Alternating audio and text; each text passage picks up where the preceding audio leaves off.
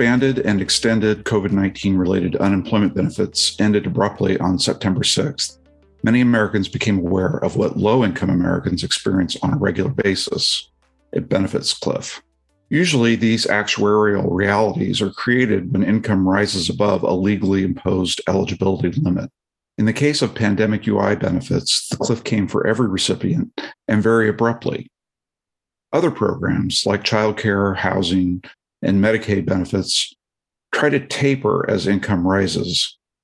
But it's unavoidable that at some point, the beneficiary has to choose between earning more and maintaining what is often a vital subsidy. These cliffs, no matter how gradual, reduce the incentive to work. On the other hand, the more gradual the taper, the higher the cost to the government, a classic catch 22.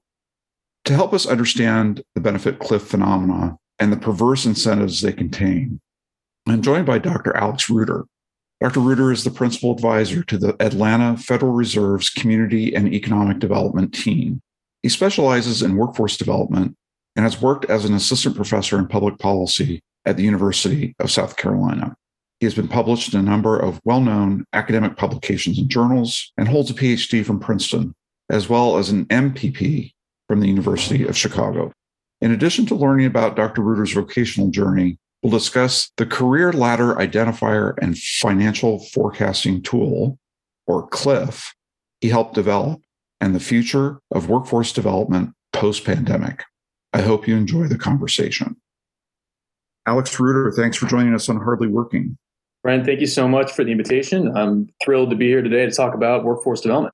Well, it's great to have you to talk about workforce development. I'm always amazed as I'm scanning NBER and other outlets where studies get published, just the breadth of activity at the Federal Reserve in terms of things that I would have no idea. I mean, for instance, that the Fed would want to research on. And for instance, last year when the pandemic started, I found this fascinating study on the impact on economic growth of the 1918 flu. And it, it was extremely useful. And I had no idea that the Fed would involve itself in questions like that. So we've got a lot to talk about today about your research on benefit cliffs and some of the work that you've been doing on that. Before we get into that, I'd like to ask people who come on to this podcast, I hope that we have a significant sort of segment of people who are interested in career issues, a little bit younger, and are thinking about sort of how they get their careers started. So I really like to ask people who come on just to kind of talk a little bit about how they got to where they are. What's the origin story for Alexander Ruder, economist, and how you got there? What things sort of drove your interests? When did it first occur to you that this might be a field that you would want to commit your professional life to? I should say, technically, I would probably be categorized as a political scientist. If you categorize people by what their PhD's in, that is. So obviously, I'm not doing political science work in my current job, right? But nevertheless, political science, at least where I studied it, has significant overlap with public policy and the methodologies that you need to study public policy. So, a, a, good way to describe my work, I would say, is a public policy researcher, perhaps. That's with being generous in respect to my colleagues who are trained economists. Right? So, that there is a little bit of difference there. Workforce development's a pretty broad field, right? And I think it is a good question. How does anyone kind of end up in this in this specific area of economic development more broadly? Right? And you're really looking at the labor force and skills issues and mostly in job training, technical college kind of work. The way I got into it is I have to go back to grad school at the University of Chicago, public policy, you know, very informative program. I was actually a student of one of your colleagues, Bruce Meyer, when I was at University of Chicago. He probably doesn't remember me, but he was, he taught a great class on econometrics that I learned a lot from. In that course of studying public policy, I became very interested in economic development, specifically thinking about it from a regional perspective at the time. You know, what makes kind of cities competitive, you know, from attracting businesses, supporting businesses, basically having a competitive infrastructure for business recruitment. And I did some internships in, in economic development. That led me to look for a more advanced kind of graduate level internship at the time at the Department of Commerce in Illinois. And it turned out the division I got my graduate level internship in was the workforce development division at the Department of Commerce, which was a fantastic experience. And I was involved in a lot of key initiatives that are still actually going on today in different forms, right? So sector based strategies were really rolling out significantly at the time. At the time, federal legislation was really just kind of putting a lot of funding into sectoral strategies. So we did a lot of work at the time, even as a grad student, and kind of setting up kind of healthcare career paths, manufacturing career paths in the state. So that was really exciting.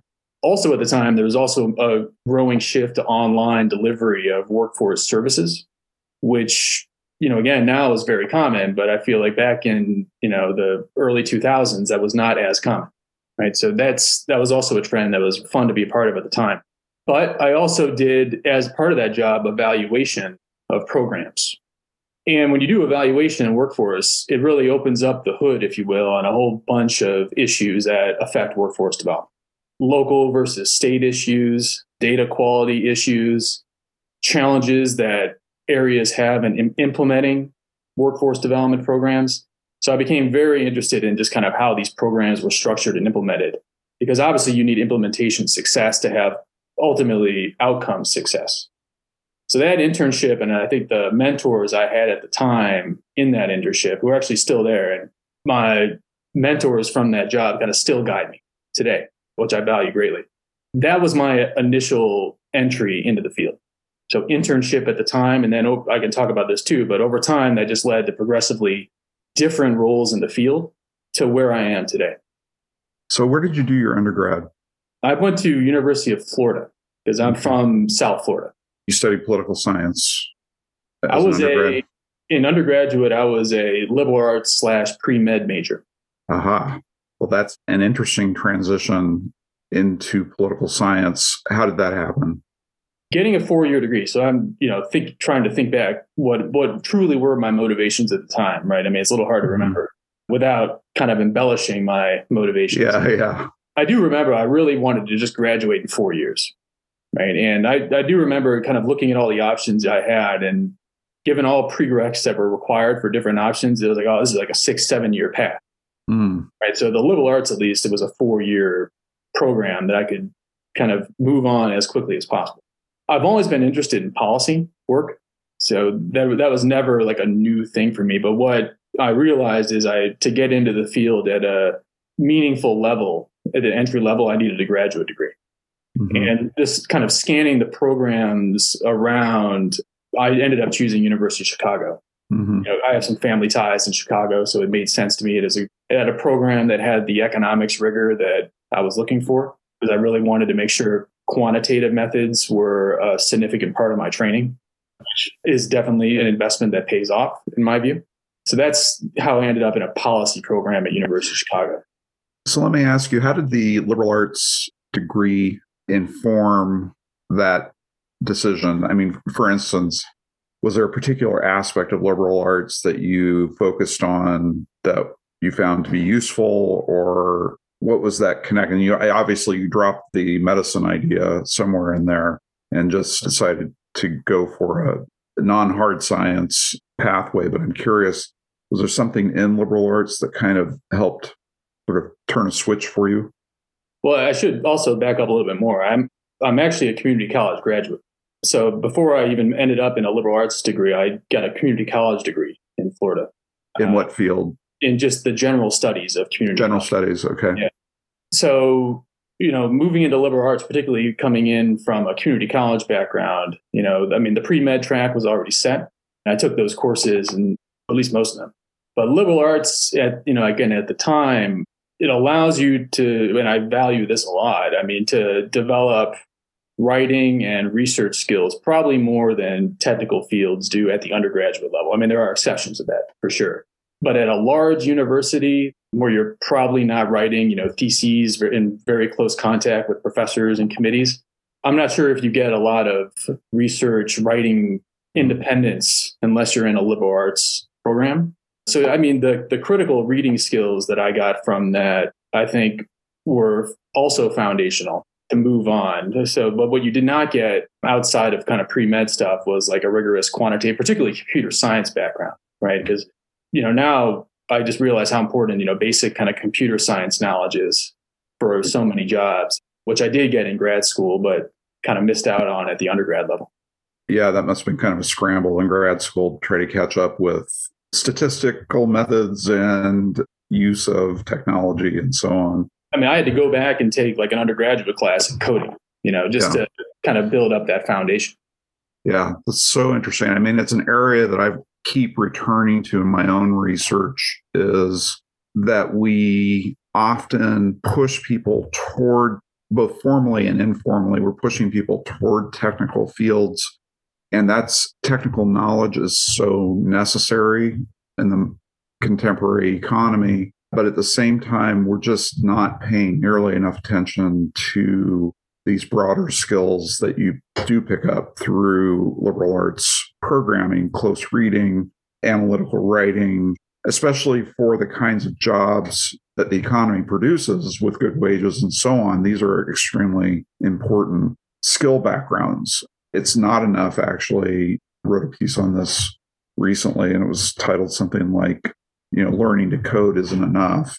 You do need these other skill sets. So it's just fascinating to me that that was kind of your experience, but also the opposite can be true of I got this great analytical and reading that background that I got from liberal arts, but then I had to go back and fix the other side too. So it's a helpful kind of balancing idea for me. Okay, so let's thank you very much for that. It's really interesting background, especially that community college piece. I don't think we appreciate the importance of community colleges enough as on ramps for deeper education. It's really great.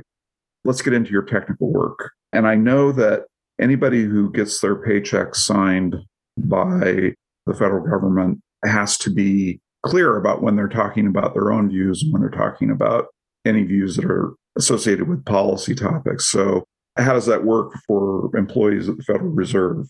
That is a reality. So, I would say that anything I express today are my own views. Right now, you know, I, I do my own research as an employee of the Federal Reserve Bank of Atlanta. The work I talk about is represents my own views and does not necessarily represent the views of the bank, of the Atlanta Fed, or the Federal Reserve System. Okay, important.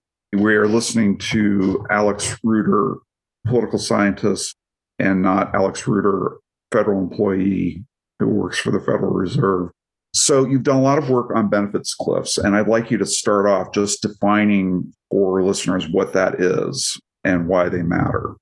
Brief word about benefits cliffs is just want to start out as you know. So I've worked in workforce development for you know many years before I started studying benefits cliffs, and strangely enough, do not recall ever encountering benefits cliffs. That's hopefully changed somewhat now, but anyway, it's, for me at least, it was a somewhat new topic as of a few years ago. So you asked, what is a benefits cliff? I like to think about it a little bit more broadly, I will say, as kind of what I would call an effective marginal tax rate on income. The word effective means we're not just looking at your kind of payroll taxes and your income tax. We're looking at potential losses and financial resources more broadly as your income goes up. That said, usually when we talk about benefits cliffs, what we mean is for families on public assistance, means tested public assistance, like, you know, like food assistance through the Supplemental Nutrition and Assistance Program, Children's Health Insurance Program, Medicaid CHIP, it's sometimes called, housing assistance through Section 8. Some of you may have heard of that program. And there's a long list of programs that have some means testing, which in other words means that it has an income threshold. Where benefits comes into play is that workforce development is aimed at increasing income. That's a foundational goal of workforce development. Employment, employment in the sector, increasing income. So as income goes up, families are going to likely lose public assistance. The benefits cliff specifically means that that loss in public assistance makes you worse off than you were before the income gain right? It doesn't necessarily how long you're going to be worse off, but it means at least in the initial shock, you're going to be worse off. So that is an effective marginal tax rate greater than 100% of your income gain. Right? So you earn a dollar, you lose more than a dollar in public assistance. Benefits cliffs sometimes are generally used to describe losses in public assistance, even if it does not make you worse off. That's a little bit of a loose language. So I usually think of benefits cliffs as it makes you worse off after the income gain. There's other terminology that you can use. So, for example, an income increase. So let's make it concrete by say, let's say a family is making $15 and a worker is making $15 an hour as an entry level nurse. Let's say their job goes to $17 an hour as a nurse. They got a, a pay raise. A benefits cliffs means that that $2 income gain is eliminated by a larger loss in benefits. We also focus on something we call a benefits plateau. It's not nearly as widely discussed, but a benefits plateau is just what it sounds like, meaning that let's say you have a $2 income gain. Benefits plateau means that your overall financial resources just drop by $2. So you're no better off than you were before the gain. And then in between those two poles, the cliff and the plateau, you have different ranges of effective marginal tax rates, right? And it all depends on what programs a worker is in, local policies and local cost of living, and then family composition. I would imagine it has to do with individual preferences as well. You know, like thinking about a family might value its housing over its healthcare or vice versa.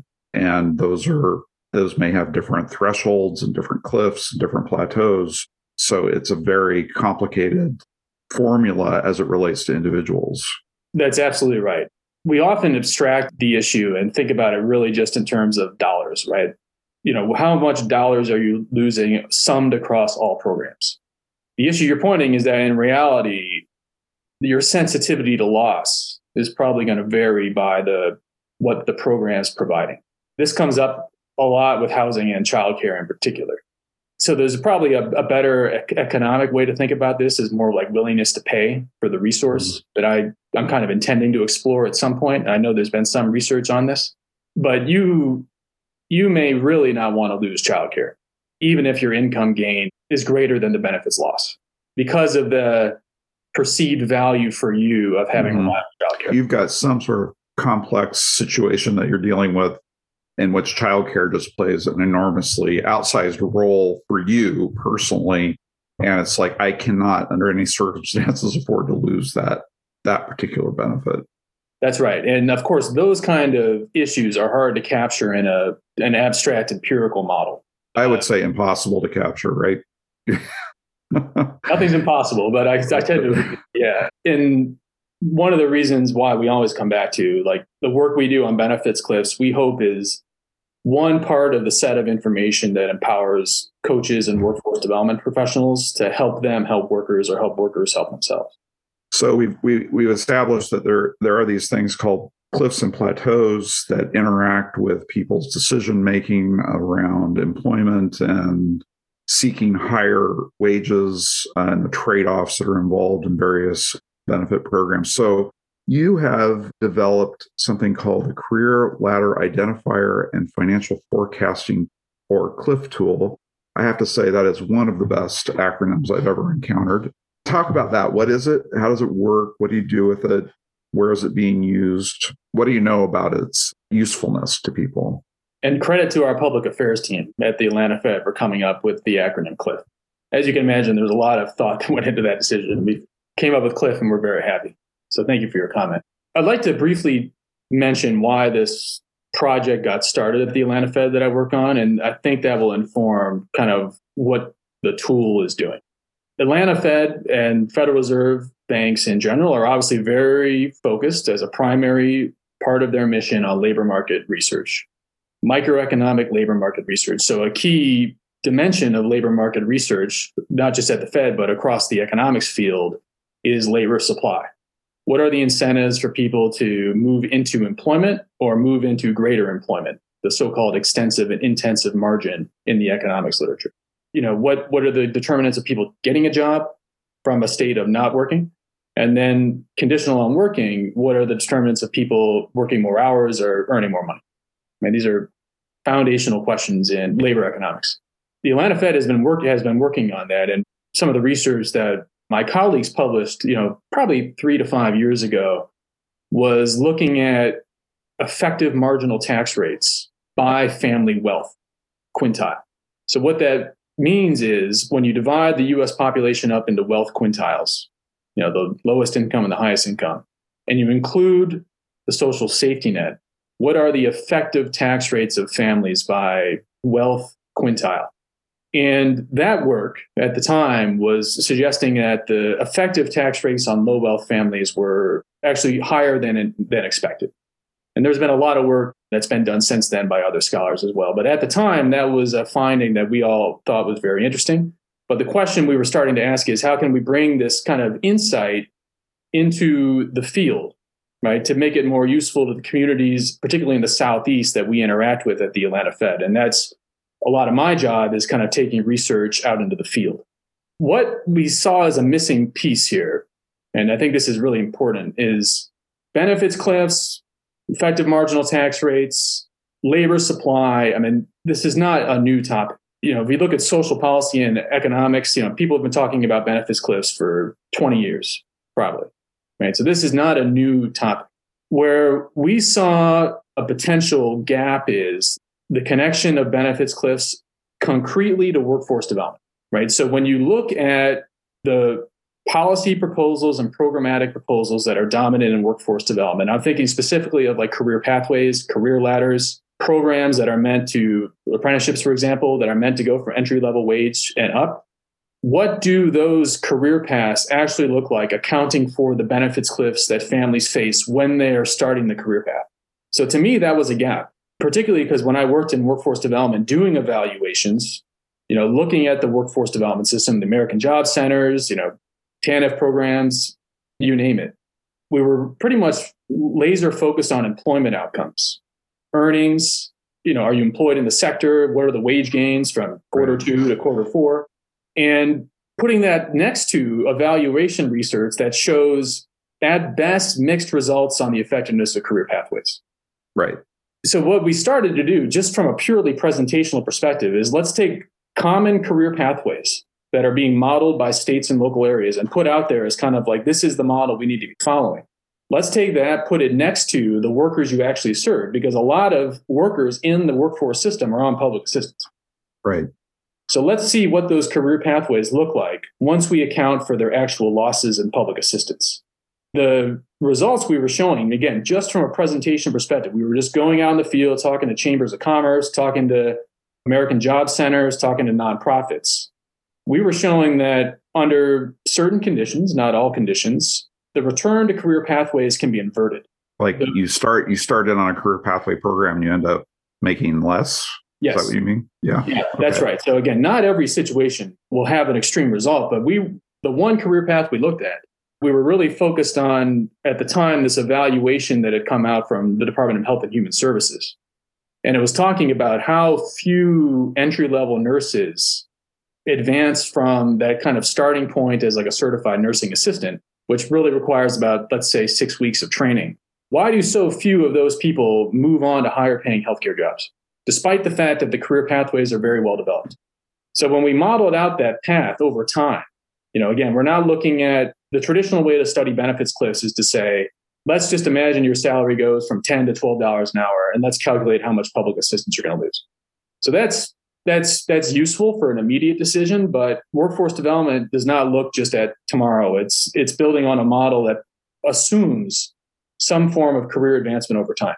So when we looked at this nursing career pathway over time, and we contrasted the employment view to like this benefits cliff view, which we call net financial resources, kind of like a family's disposable income. You could see that, well, the, the payoff to moving up a career pathway is actually not there for these families, right? And the implications of that are maybe the, the design from our from the policymakers' perspective, the design of these career pathways fundamentally may need to be rethought to some in some extent if we think the justification for these career pathways is increasing standard of living as the worker goes up. So that was the intellectual kind of background. We're, we're just going around the Southeast and around the country, kind of just talking about this, this finding and how we've developed this methodology to look at benefits cliffs over time as a worker ages. right? Because the benefits cliffs workers face are not static, right? They change over time.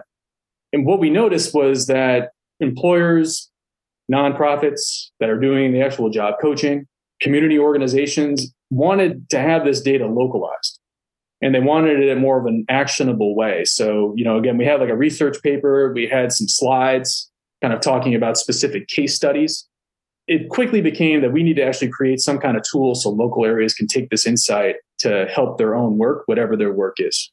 That is what gave rise to this CLIF tool, career ladder identifier and financial forecaster. So the basic logic of it is we partner with local organizations states or nonprofits or you know there's a large range of organizations. We tell them to you need to tell us what career paths you have prioritized locally what type of people you serve and we're going to give you a set of tools. We have kind of several different versions of the tool that is are going to allow you to incorporate this more holistic financial measure of performance into your work.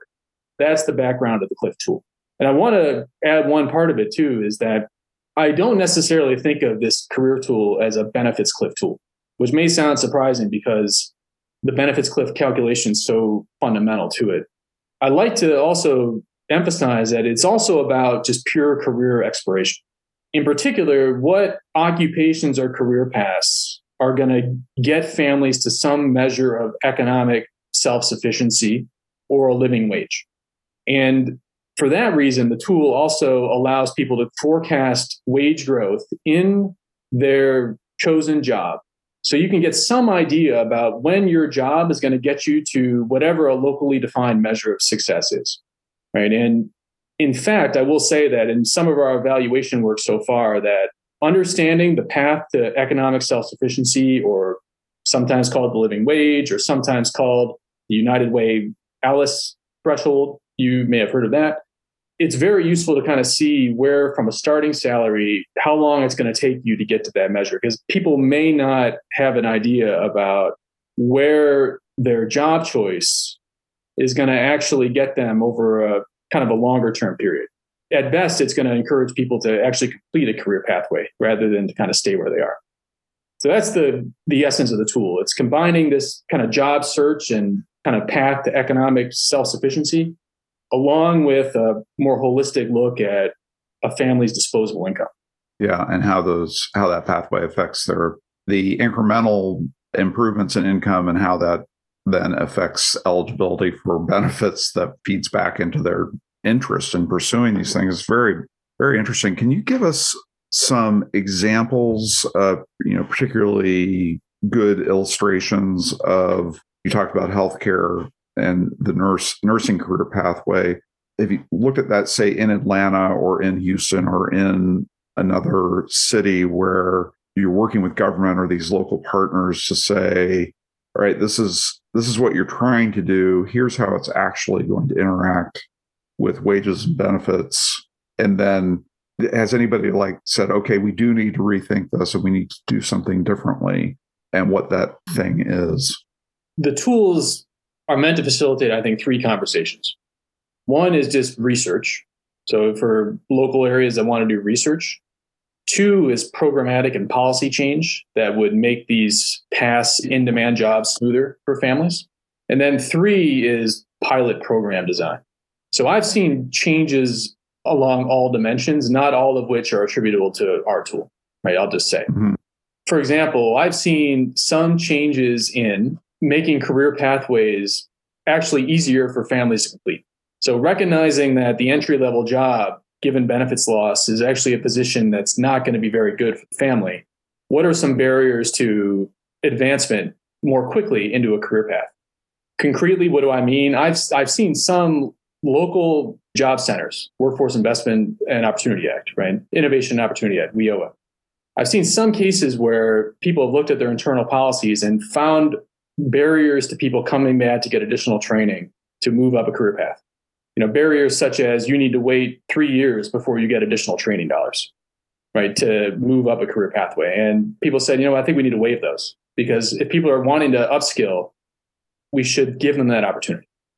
Right. So I think that's that's one piece that I've, I've seen to be promising, right? I mean, there may be some low hanging fruit barriers out there, mm-hmm. that are preventing people from moving up career pathways. And then to me, that was one of them. Right? If you have a policy that says people need to wait three, four years before getting additional training support, that seems like a barrier. Yeah. The second dimension I've seen is people are implementing pilot programs to smooth out the larger cliffs, right? So that's the evidence on the effect of benefits cliffs on career advancement is complex, right? So it's not just the, it's not that everyone's just turning down jobs, right, because of fear of losing benefits, right? That's that's not what the literature, to the best of my synthesis of it, is. But you do have some some subset of the population that faces relatively large cliffs, particularly childcare. Healthcare is another big one, by the way, but let's focus on childcare the loss of a childcare subsidy is very large. It could be $10,000 or more in value, right? So you would have to have a large income gain to justify such a loss. So we've been working with some pilot programs that are phasing that out over, a, for example, a three-year period, so that people aren't caught by a sudden loss of $10,000. That's been a promising practice so far. Where I think there's still work to do, and you know we've only been doing this for a short amount of time, and I'm kind of excited about where this where this goes is I, I think there's more integration that needs to happen between this holistic financial view of benefits cliffs and how career pathways are being designed in workforce development plans. Right. I, I mean, it, despite the fact career pathways have been around for a long time now, I talk to a, it seems like a, an organization per week that does not really have a good understanding what the career pathways locally are. And I think that as we're constructing this career paths, that if people start paying uh, more attention, not that they don't pay attention, but more attention to the target population and what are the career paths that are going to actually pay off for them, that provide a clear incentive, I'd like to see that kind of built in more to the design of workforce programs going forward. And then the last thing I'll say on this as well is a part of federal workforce development legislation asks states well, it requires states, but states have some flexibility to consider economic self sufficiency as a measure of workforce development success. So, right now, that measure, it seems like a lot of states are kind of using the federal recommended measure, but I've seen more local areas and states adopting different measures of economic self sufficiency, which means it's a type of measure of a local living wage. Like, how much do you need to earn to cover key basic expenses without public assistance? I've seen more of a move to bring that measure of success into local performance. What that does is it changes the nature about how you're offering training for workers. Because uh, I don't think that necessarily the short term quick placement in a job that doesn't offer a lot of economic growth is going to allow you to do well on a measure of self sufficiency. Right? It's going to kind of check the box on employment, but if you're concerned about improving financial well-being and moving families closer to this what we call a self-sufficiency target, then adopting a different measure is going to I think it's going to have implications for how organizations are actually conducting their program design. So what would the different measure look like then? Probably going to be higher. It's going to be higher, right?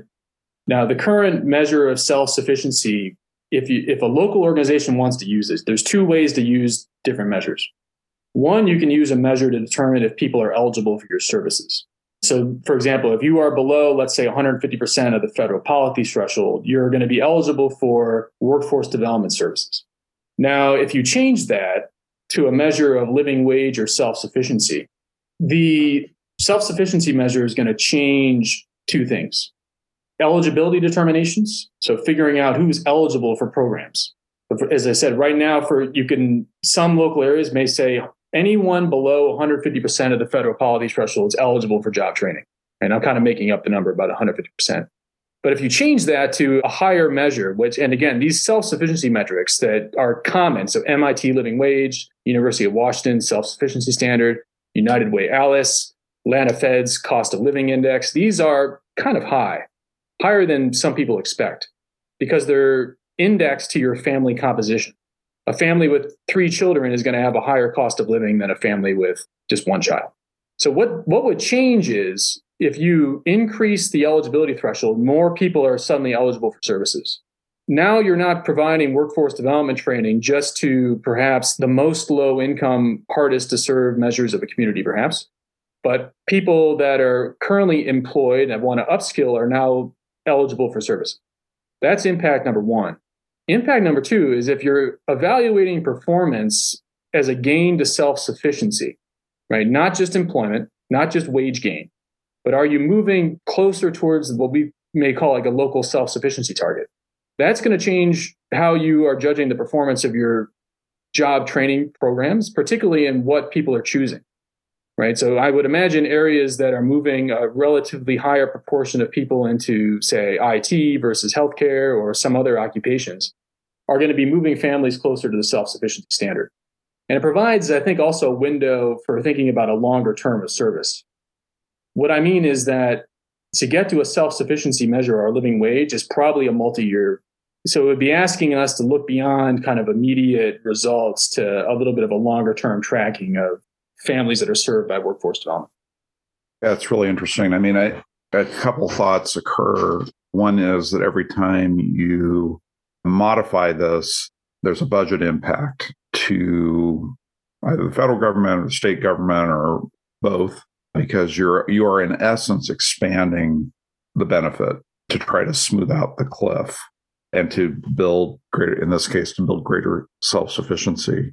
So I think that that creates a host of kind of political difficulties around trying to fix these cliffs because it leads to higher spending and presumably at some point higher taxes and and trying to do this. The other thing is I'm wondering, you know, you've got programs like TANF that their performance metric is employment. And that's really, you know, getting people off of the benefit and into a job is really the only measure of, I'm probably overstating that, but it's the key measure of success. That's not the same thing as even what the existing WIOA metrics are, which are all about, you know, retention and wage growth and advancement and employment. Those are all, you know, that's what we look at. So you've got a disalignment, I guess, between program goals, especially as they relate to low income populations. And so it sounds it sounds really great to talk about. We sort of want a longer runway on this. We want people to get further up and away from poverty so they're less likely to fall back in. We want we want more lasting change. I wonder when I think about the Workforce Investment Act system if that doesn't result in sort of giving the WIOA system another out from actually dealing with the harder to serve populations because they're not oftentimes, in terms of their own performance metrics, they don't really want to spend too much time on helping very disadvantaged individuals because success rates are lower, wages are lower, retention is lower. There's all sorts of complications. Anyway, this is a few of the reactions that I had while you were you were describing that. I invite you to come back on anything that you want to say about those observations. They're great observations, and I don't want anyone to take away that I propose these solutions are simple, straightforward, and easy. A lot of thought has to go into any of these like kind of phase out programs, you know, that mitigate benefits cliffs or plateaus, as well as changes the local performance metrics, right? To think about the the budget impact in serving more people, some areas are having a hard time serving enough people, right? Recruiting people into the job training services that are offered, right? So they actually have extra dollars because they're having a very hard time getting people to come in for training. So for those areas, increasing the threshold of who's eligible may only mean that they're actually able to spend all their training dollars. For other areas that are already at capacity, that's a much different calculus, yeah. right? For sure. Yeah. And then, you know, thinking about, you know, how to smooth out these programs. I, I mean, without a doubt, government finances are going to play a complex role here. You would, for any kind of large scale benefit mitigation strategy, right? You would probably have to look at, or of course, you would have to look at what is the cost and the long term gain in terms of kind of a cost benefit analysis? Does paying to phase out a program, if it has the expected labor market boost that we would hope it has, will, for example, ultimate savings and tax revenue boosts outweigh the cost of the program? Right. That's what we would have to do that kind of study. There's all there's alternatives though, right? And again, nothing is easy and careful policy thought has to go into this, but other ways that you could think about doing it is if the cliff really is a barrier, right? So if loss is a barrier, other strategies would be number one, you could make the program less generous early on when wages are low. But the trade off of that would be you could potentially smooth the cliff with that savings of money. Right. That requires the policymaker to make a, a policy choice about where need is greatest. Is it the low income workers who need that extra support? Or is it the people that are about to cross the cliff? We actually have a paper on the child care subsidy program that does a exercise somewhat like that.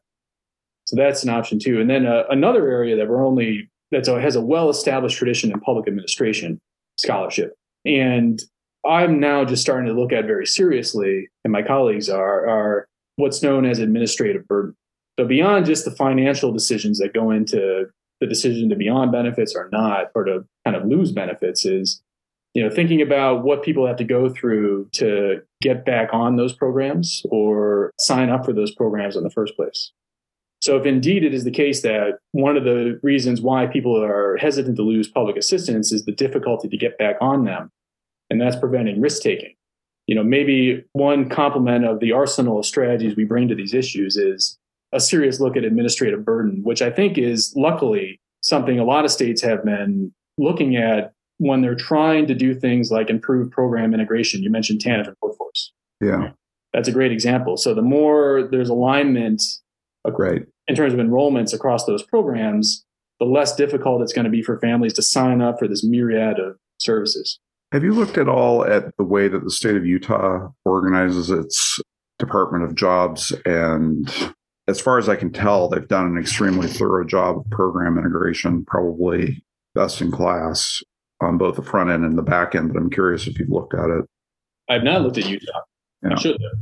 We'll send you a, and for anybody who is interested in this topic, we did a report on this. It was actually authored by one of our visiting fellows, Mason Bishop, who sort of started his career in workforce development on that project, helping the then governor figure out how to make the state statutory changes that were necessary in order to achieve this kind of integration and then also persuade the federal government to go along with the idea because it involved providing some flexibility at the federal level as well. But we got a report on that on our website. And I'll be happy to put that in the show notes so people can have easy access to it. It's really worth reading if you're interested in this topic. So we're we're running up on the end of our time. I wanted to get your reflections before we wrap this up on the mother of all benefits cliffs that we just passed through with the end of the pandemic unemployment insurance emergency programming that was put in place by Congress in March of 2020, been extended a couple times, modified. What are your thoughts just like on how that's worked? I know the Federal Reserve, one of the Federal Reserve banks, I think it was San Francisco, looked at the disincentive effects of those benefits, but I'm curious as to what your take is on that issue. Is this what's keeping people or has been keeping people out of the workforce? I've been trying to get grips on this question for, for months, obviously. You know, with the original rollback of the extended benefits in some states that happened even before September. Then, of course, the September nationwide end, roughly nationwide end to this. You know, the how do you begin to approach this problem, right? I don't like to make personally kind of kind of pronouncements like for or against until I have the research I need to really make this decision. So luckily I'm not in a position of like a elected official where I have to make this call. So you can go back to research from the Great Recession. You can read about the estimates are kind of across different ranges, but I think you could safely say that there is some disincentive effect of extended unemployment insurance. Right? There's debate on how big it is. You can also take from that literature that extended unemployment benefits does provide a financial cushion to families that are unable to work. And it smoothes consumption. That's kind of the kind of the Raj Chetty argument, and uh, Jesse Rothstein has some work on that question as well.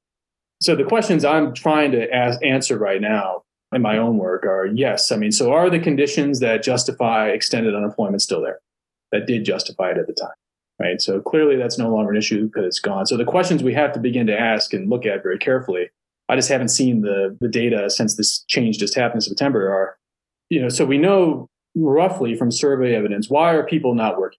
So why do we have so many openings And Why is labor supply not picking up, right? So the range of issues we see, there's going to be some disincentive effect, right? So this the drop in U extended UI should correct that, right? So we should see some people coming back to work. Where I'm still open, and I think a lot of people are, is so what's going to happen with the, the whatever the subset of the population is that has the difficulties with childcare access. You know, I know that a lot of childcare centers have contracted availability of slots. So that's going to be a, a, drag on employment likely. The health concerns, I mean, that's still going to play a role. We know people that are unable to go back to work or for some health related reason and, and fear of obviously COVID 19.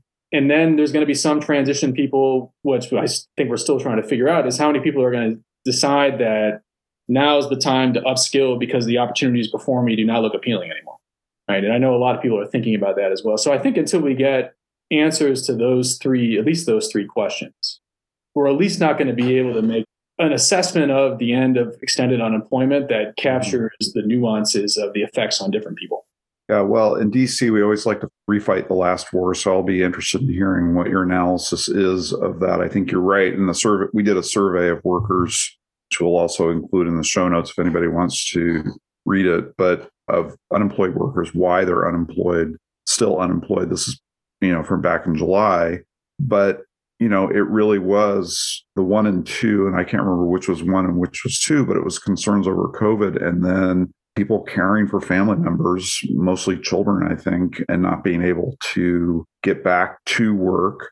And then this, the more generalized pandemic effect of people kind of reassessing you know where what do they want to do? I mean these are workers a lot of these are workers who've never been unemployed before. They work all the time. They work extremely hard. So it's not a question of i don't like working. They seem to like working a lot but they are kind of stepping back and saying do i really want this hospitality sector job anymore many of them particularly hispanics have opted for training, you know, and going back to school and trying to upskill and find something new. So I, that's my take on it. I think that there is, of course, a number of people who, yeah, unemployment in Netflix is kind of nice. So I'll just do that. But I don't think that that's most people. I think that most people missed working and missed the social exchange that went along with it. So, anyway, thanks so much for that. It was a bit of a detour from our overall topic, but but not completely unrelated. Alex Ruder, thank you so much for the hour that you spent with us talking about these critical issues. And I am anxious to stay in touch with you as you put out more research on this topic. I think I followed benefit cliffs for 20 years in my work in the federal government, but much of that was in workforce development. I don't remember a single conversation about how training and work opportunities might impact wages to a degree that people actually reconsider whether they they want to make more and want to go through training to make more just because it's not ultimately worth it to them. So again, thanks so much. It's been a real pleasure. Thank you, Brent, for the invitation and the questions. And thank you for your own scholarship in workforce development. It's been very helpful for me to read the body of work you put out from, as you said, the effects of unemployment to the work on formerly incarcerated workers. Very helpful. Thank you for joining us on this episode of Hardly Working. I'm your host, Brent Orrell, and I hope you tune in next time to learn more about the state of workforce development in America. Be sure to like and subscribe to our podcast. Let us know at vocation at aei.org if there are any topics you'd like us to cover. As always, we hope you find the job that fits so well it feels like you're hardly working.